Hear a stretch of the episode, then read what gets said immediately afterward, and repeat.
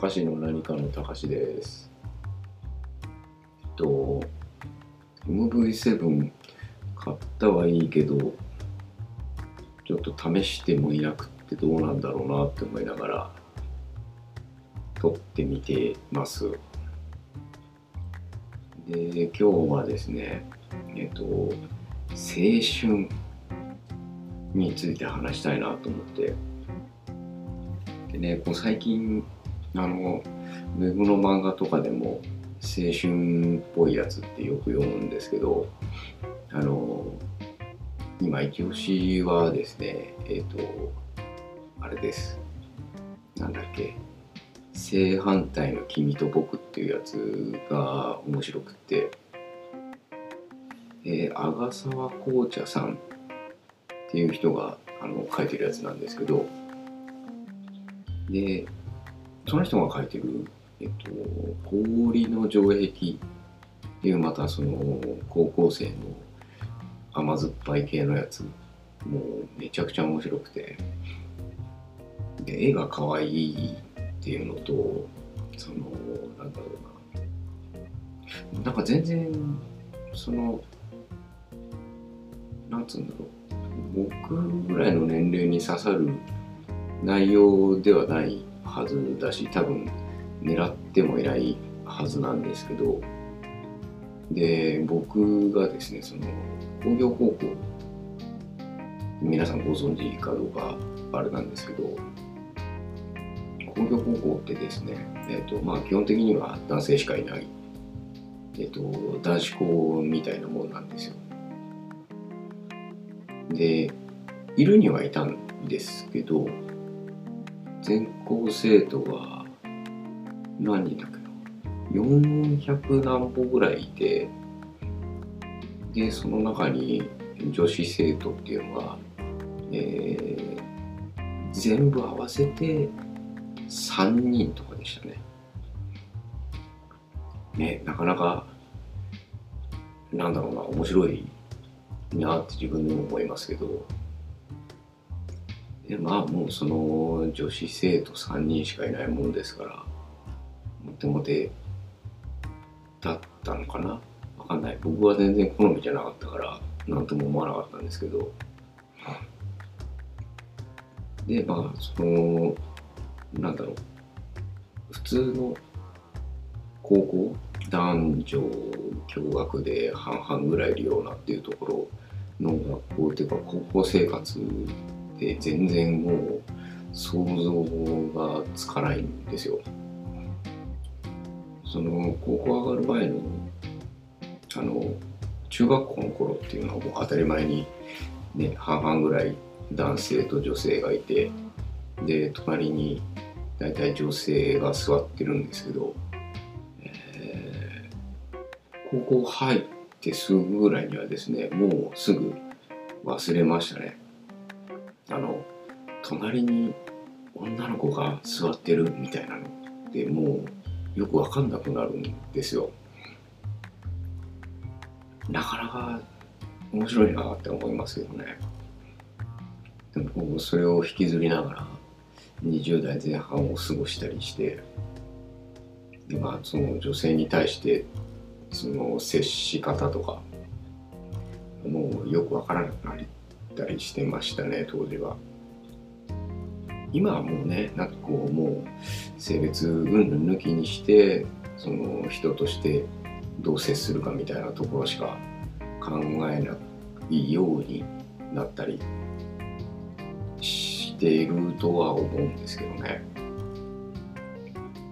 でね、皆さんはもう全然そのあまあでも工業高校とかその高専卒の方とかいらっしゃると思うんで多分わかるかなと。あとはそのなんだろう。技術とか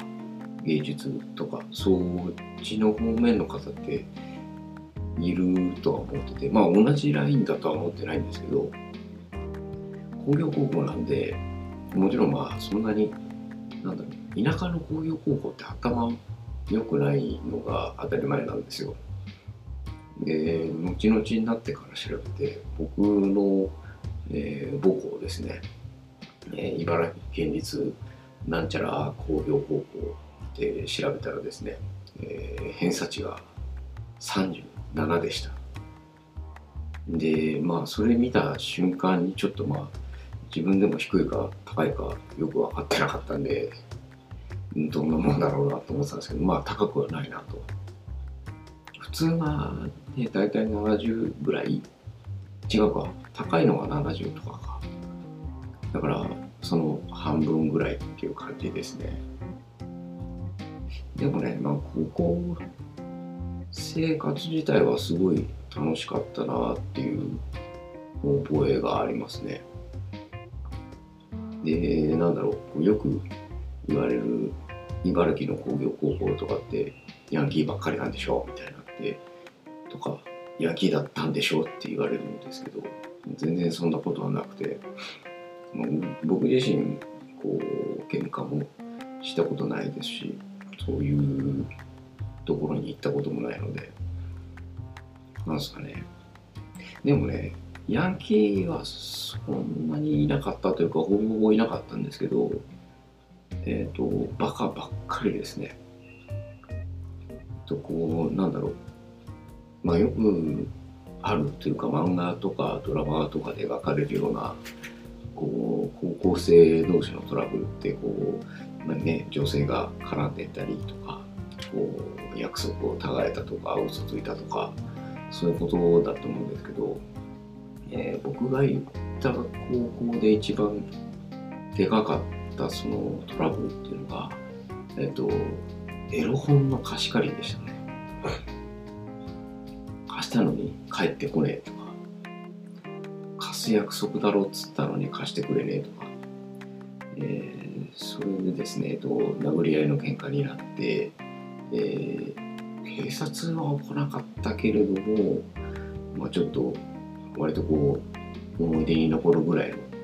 事件が起きてましたね。でその工業高校だったし茨城県ってこともあってもう、えー高校までが遠いんですよ。で自転車で1時間ぐらいかかるとこだったんですよね。僕が住んでるとこから学校まで。でまあ1年の間っていうのがその、まあ、16歳になれば免許を取れるんですけどで免許が取れないのでそれまではチャリンコで帰ってで2年生になるとですねあの免許を取って、えっと、通学のなんだろう申請ができるんですよ。で申請してでそのバイクテストっていうのがあるんですよ。あの原付免許ってそのペーパーテストだけで取れるんですよ。一応その後試験の後に実技講習みたいのがあってでそれだけで取れちゃうんでその交通法規だったりとかあとはそのなんだろうバイクの操作みたいなところとかって全然無視がされててですね。で一応工業高校なんで車もエンジンもバイクもいじりますのでであとそれでこうその学校独自のテストに合格しないと免許を持ってても通学は許可されないっていう制度があってですね。で今考えるとまあちょっとこう簡易版の、えー中型の二輪免許とか大型の二輪二輪免許とかっていうようなあの模擬試験みたいな感じのがあってですね。それに受からないと、えー通学は許可されない。っていう感じでしたね。で僕まああの部活なんか入らなきゃいけないんですけどで自動車部っていうのがあって多分なんだろうあの何言ってるか分かんないと思うんですけどあの一人乗りの自動車を作るんですよ。でその自動車を使ってですねあの燃費を競う競技会に出るんですよ。であの栃木県のまあなんだっけなモビリティリゾートモテギって名前になってたんですけど昔はあのツインリンクモテギっていう名前でですねやってましてでそこがですね、えー、バイクの世界選手権とかをやるようなあのサーキットなんですね。でそこに行けるっていうもんですから、まあ、当時高校生の僕らはですねすごいテンションも上がりましてその世界選手権の人たちが使ってる施設を使ってるみたいなあのなんだろう妙な高揚感というか全然同じじゃないんだけどその同じ場所に立ってるっていうようなの妙な高揚感がずっと続いてでそれですごく楽しかったなっていうのが思いましたね。でもうなんかだからその思い出っていうともうそれがすごい強くてでその部活で知り合ったその同級生とかあの、まあ、後輩とかでもそうなんですけどまあまあやっぱ今でも仲いいですしこうなんだろうな漫画的に言ったらこう戦友みたいなっていう感じがあるなと思って。そうですね。東京越してきてからもうこう一人だけは今でもこう付き合いがある同級生がいて。っていうのはなんかこう、まあ、懐かしくもあるし。ぱり面白かったしなと思ってますね。もうだからなんかなんだろうな学生時代僕大学行ってないんで学生時代の思い出とか夢中になったことっていうとそういう感じだなって思いますね。もうよく言うようなこう汗と涙みたいなのに加わって、え、鉄と油みたいな高校時代を過ごしてたなと思いますね。で通学があのバイクが OK なんでみんなもちろん免許取ってバイクで通学してて。でその当時えっ、とまあ今でもあるとは思うんですけどあのビジネスバイクがこうやたら流行っててですね僕らの間で。あのビジネスバイクってあの株とかあのお蕎麦屋さんが使ってるようなとか新聞屋さんが使ってるとかっていうのがすごい流行っててですね。それを少しカスタムしたりとかっていうことをやってですね。えっ、と2泊3日とか。でその同級生も同じ自動車部のメンバーでツーリング行ってたりしましたね。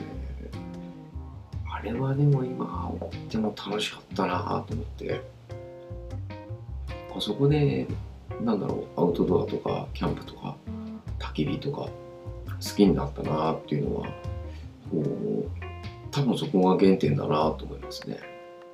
いや本当にめちゃくちゃ楽しかったです。何が楽しいっていうのはちょっとね形容しがたいんですけどね。いや本当に。でその後大人になってからも同じようなことを知ってたなとも思うし。でそれが今でも尾を引いてでキャンプしに行ったりとかあのクライミングで岩場に行ったりとかっていうところにつながってるのかなっていうような気もするしでですねその、えー、自動車部の顧問の先生がですね、えっと、自分でバイクでレースに出てる人だったんですよ。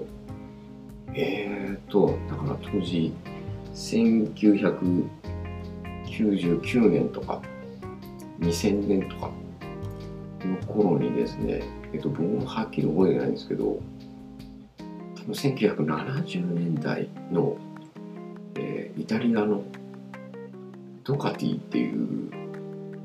バイクメーカーと、えっ、ー、と、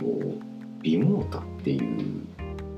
えっ、と、あれはですね、車体を作るメーカーだったと思うんですけど、そのビモータっていう車体にですね、ドカティの、えー、L 型ツインのエンジンを乗せたバイクで、えー、748cc かな。でそれに乗ってこうレースに出てる先生がいてでそれ自体そのバイク自体っていうのがあの速くないんですね。なんでこう速くないバイクでレースやってたのかみたいなところなんですけど、まあ、多分多分じゃないな。あのとにかくそのバイクフレームとエンジンが好きなんですよね。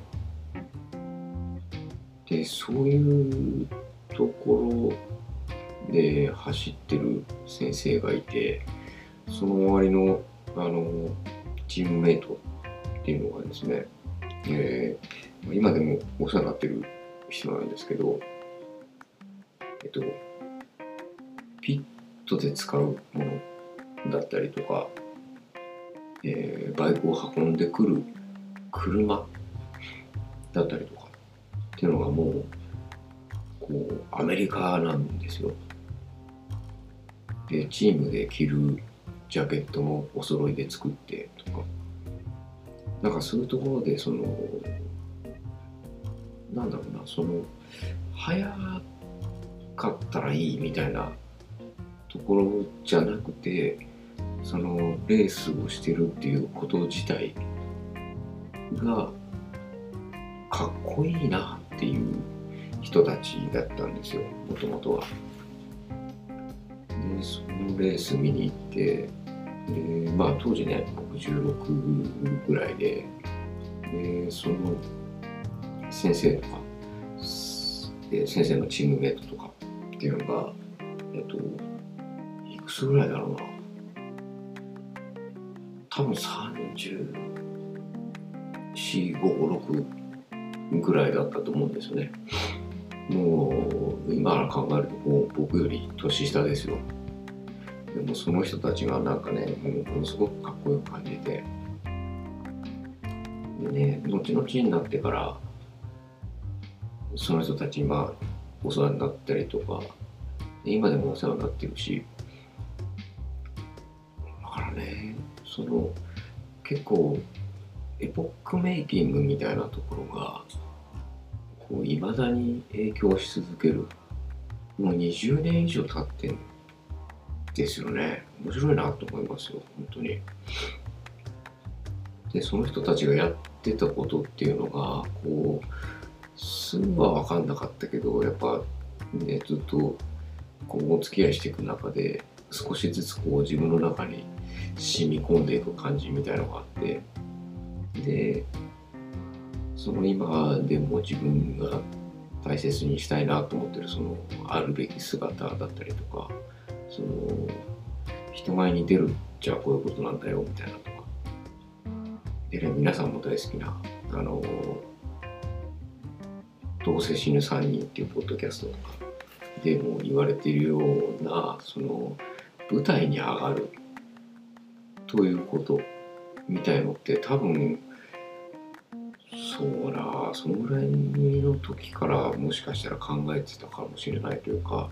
体感してたかもしれないなっていう風なのは今になって思いますね。だから本当なんだろうこうその時にその人たちと知り合えて、まあ、長々お付き合いしてもらったりとかっていうのもあるしそうですね。結構なんだろう。なんですかね。皆さんどうですかね。あのいまだに影響を食らい続けてる原体験みたいなとか。結構ね分かってないというか気づいてないけどあると思うんですよ。誰にでも。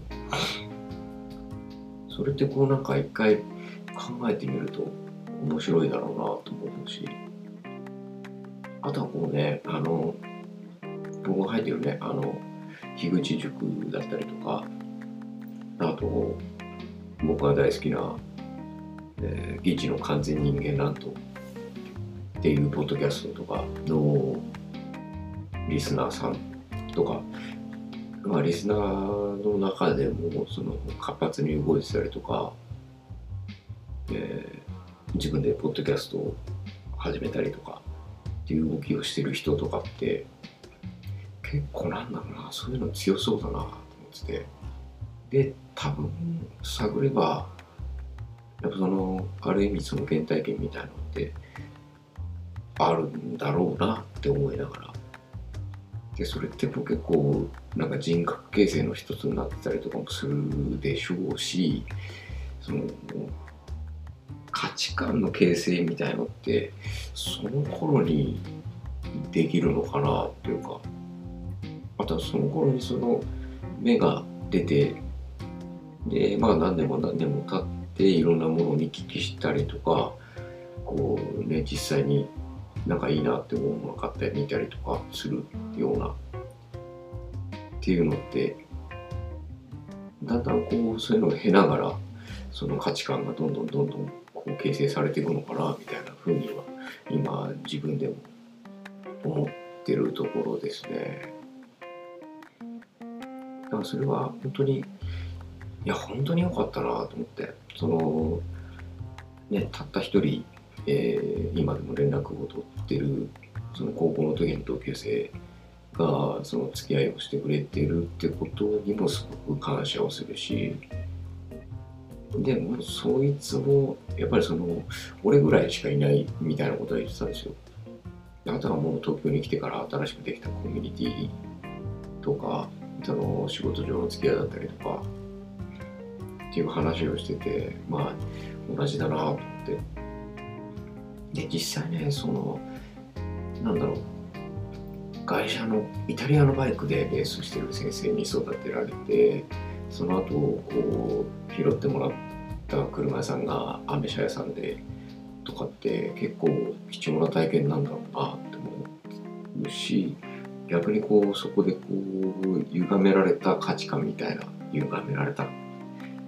というか形成された価値観みたいのってその僕の年代と合わないんですよ。僕の年代で茨城で車好きとかっていうとちょっとやっぱヤンキーだったりとかもするし実際アメ車同い年でアメ車乗ってたやつっていなかったんですよね。まあ本当探せばいたんだと思うんですけどでもそれを考えてもありがたいかったなと思って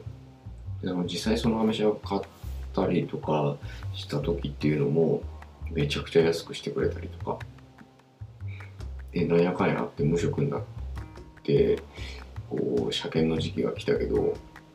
お金がないですみたいなねあのどうしようもない話をその車さんにした時でもとりあえずその法定費用だけ用意しろと。それで車検を通してやるからみたいなこともあったりとかしてですね。まあひどいなと思いますね今考えてもね。けどそういう人のおかげでなんだろうな成り立ってきたしそういう人のおかげだなって思えるみたいなところって今結構強くなったなとは思ってますね。結構ねいつも周りにも言うんですけどその自分がこうなんか何かができたっていう時とかもそうなんですけどあのそれでこうおめでとうとか頑張ってねとかって言ってくれてめちゃくちゃ嬉しかったりとかするんですけどいやもうその自分の頑張りとかというよりはやっぱその誰かのおかげみんなのおかげですっていうのって本当になんかこういい話しようと思ってるわけじゃなくて本当に心から思っていてで自分でもそうありたいなとも思うしねえなんだろうな。ちょっとね最近いろんな人が聞いてくれてて調子に乗ってるみたいなとこもあるんですけどいや本当にそう思うなって。だから逆に皆さんにも言いたいなと思ってあのあなたがこう今ここにこうしていられるというのは、まあ、あなた自身の努力ももちろんあるんだけれども僕の考えではほぼほぼその大部分っていうのはそのあなたの周りの人たちのおかげだったりするんではないかなっていうのをこう思いますね。僕はそれが、えっと、多分他の人より強い気がしていますね。実際ね、自分でなんかこんなし遂げられたみたいな気持ちってあんまりないですし、で何かができたとしてもあの人がこう言ってくれたからこれ始められたんだなとかこう思い返しちゃう癖みたいのがあるんですよ。だったりとかその何かを始めるにあたってこうアドバイスしてくれたりとかっていうのがあってでも本当に人のおかげだなっていうのはこう常々忘れないようにしていきたいなっていつも思っております。ですので、このポッドキャストをね、これから先も続けていけるのは、あの聞いてくださってる皆さんのおかげですし、お便りを送っていただける皆さんのおかげですから、それをね、逆に言えば、お便りを送ってくださいと、お願いしますということですので、ぜひね、まあまあ手間なんですよね。確かにあの Google フォームね、ちょっとめんどくせえっちゃめんどくせえんですけど、なんか一言でもいいから、なんかこう、一通いただければ、もうまるまる、ね、こんな個人のおっさんのつぶやきポッドキャストですから、ね、まるまる一本使ってご紹介していきたいなっていうのは変わらずにいたいなと思ってます。ですので、ぜひお便りお待ちしております。では、今日はこの辺で。それじゃあまた。バイバーイ。